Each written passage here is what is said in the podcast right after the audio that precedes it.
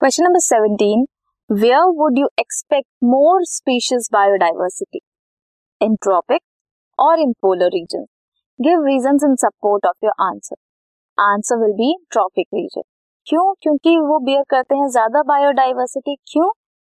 Because tropical latitude remain relatively undisturbed for millions of years बहुत सालों तक वो अनडिस्टर्ब रहते हैं. ठीक है? इवोल्यूशनरी टाइम ज़्यादा होता है उनके पास first species diversification tropical environment relatively constant होते हैं.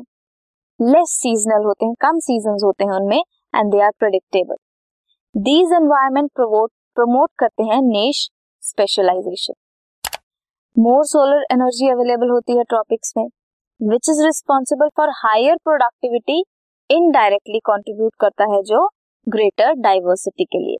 This was question number seventeen this podcast is brought you by Hubhopper Shiksha Abhiyan अगर आपको ये पॉडकास्ट पसंद आया तो प्लीज़ लाइक शेयर और सब्सक्राइब करें। और वीडियो क्लासेस के लिए शिक्षा अभियान के यूट्यूब चैनल पर जाएँ।